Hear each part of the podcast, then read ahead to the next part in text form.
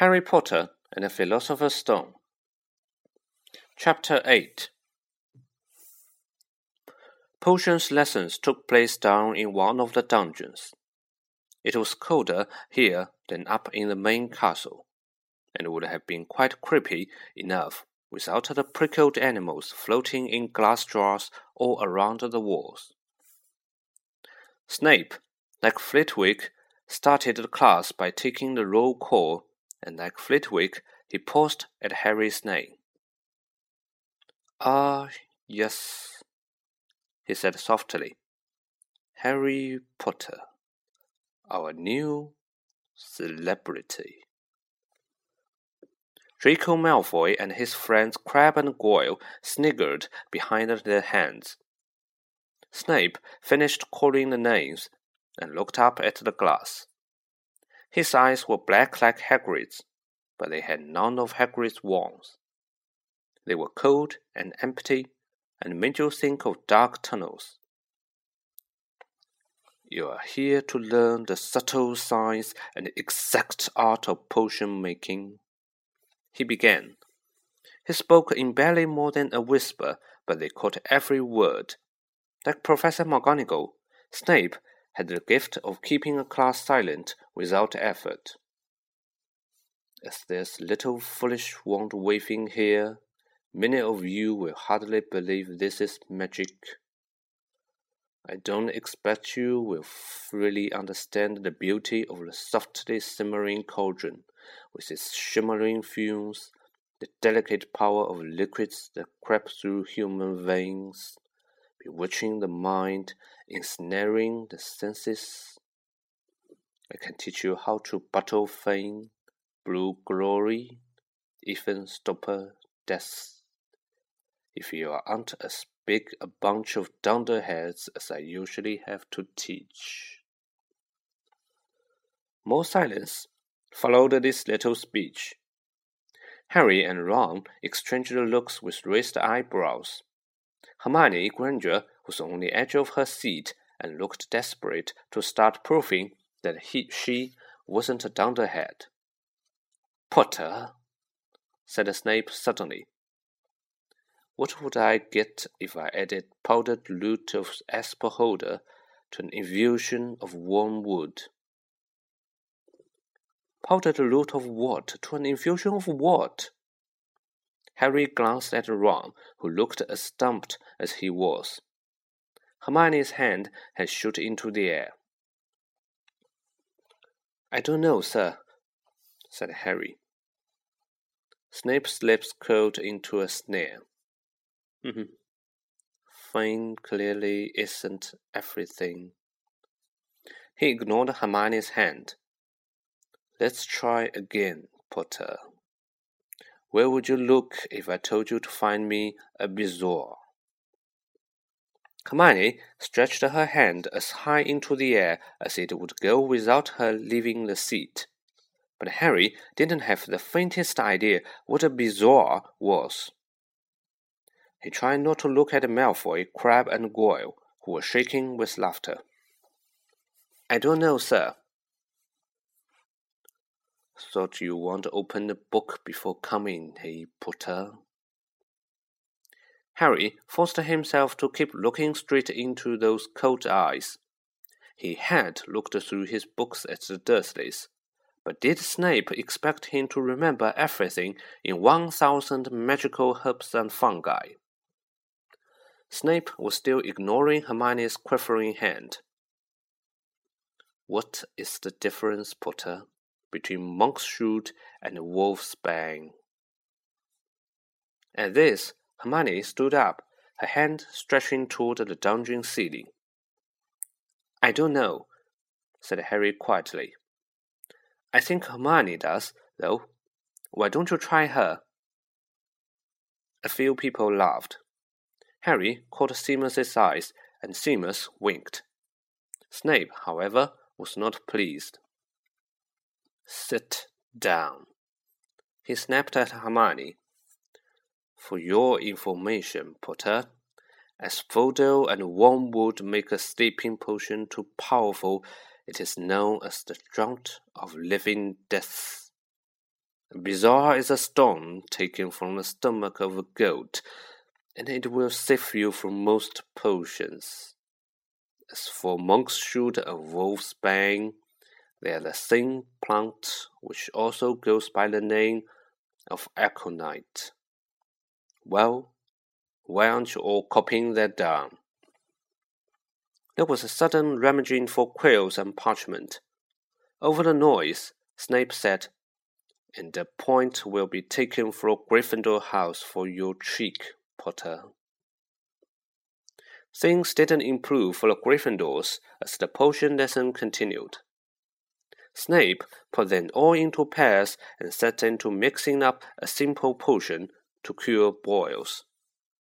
He swept around in his long black coat, watching them weigh dry the nettles and crush snake fans, criticizing almost everyone except Malfoy, who him seemed to like.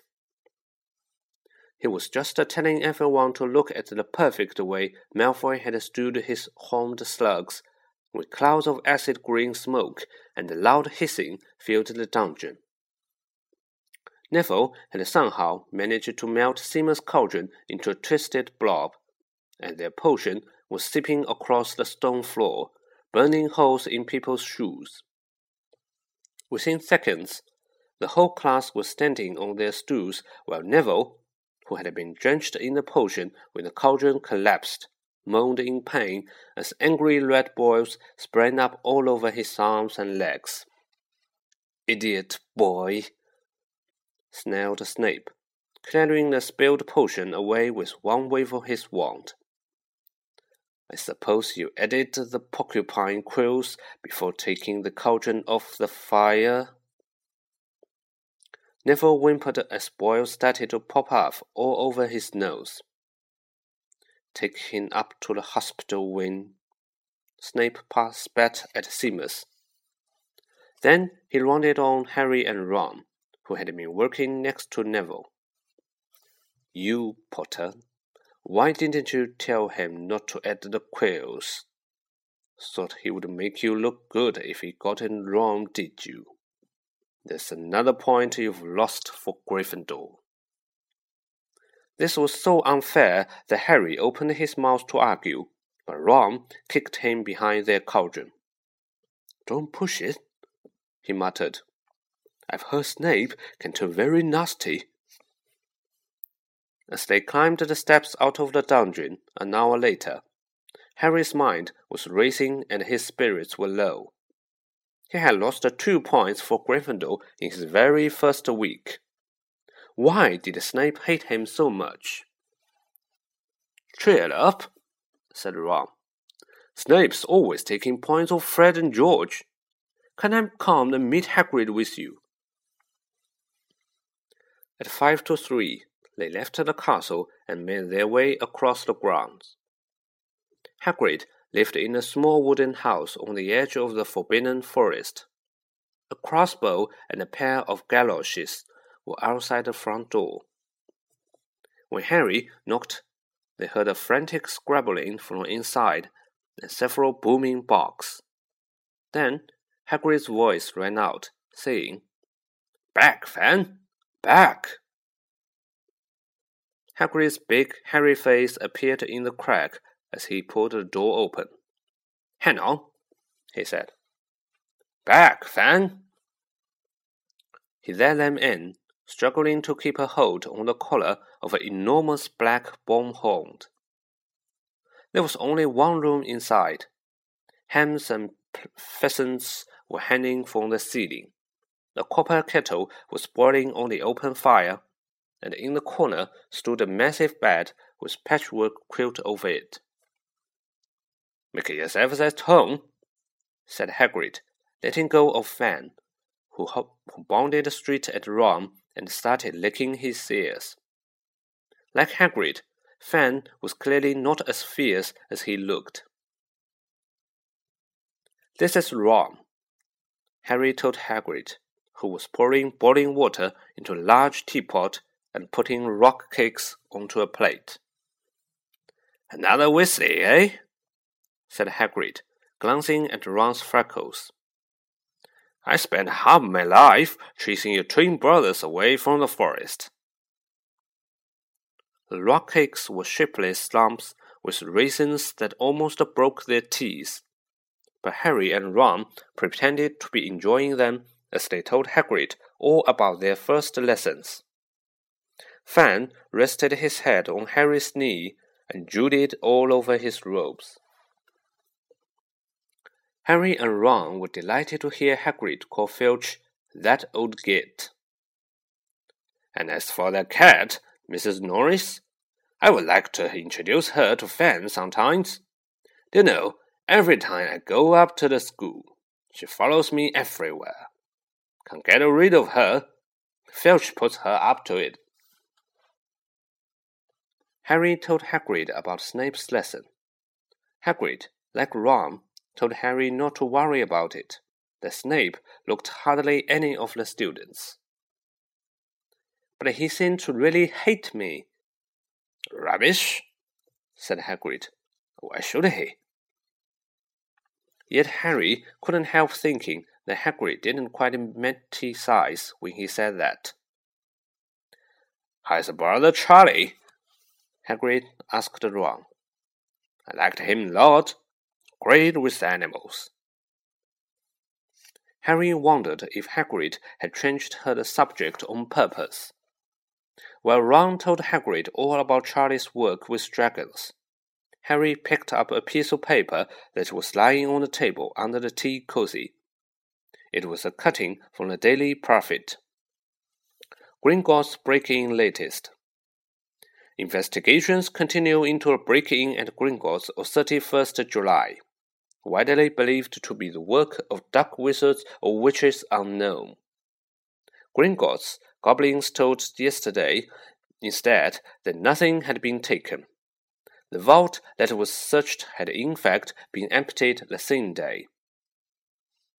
"But we are not telling you what was in there, so keep your noses out if you know what's good for you," said a Gringotts spokesgoblin this afternoon. Harry remembered Ron telling him on the train that someone had tried to rob Gringotts, but Ron hadn't mentioned the date. "Hagrid," said Harry, "that Gringotts break-in happened on my birthday. It might have been happening while we were there." There was no doubt about it. Hagrid definitely didn't meet Harry's eyes this time. He grunted and offered him another rock cake. Harry read the story again.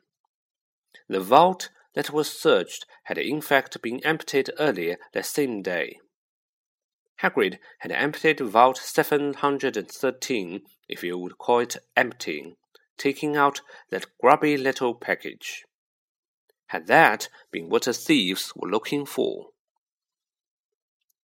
As Harry and Ron walked back to the castle for dinner, their pockets weighed down with rock cakes they had been too polite to refuse, Harry saw that none of the lessons he had had so far had given him as much to think about as tea with Hagrid.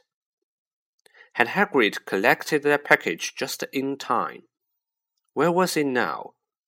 And did Hagrid know something about Snape that he didn't want to tell Harry?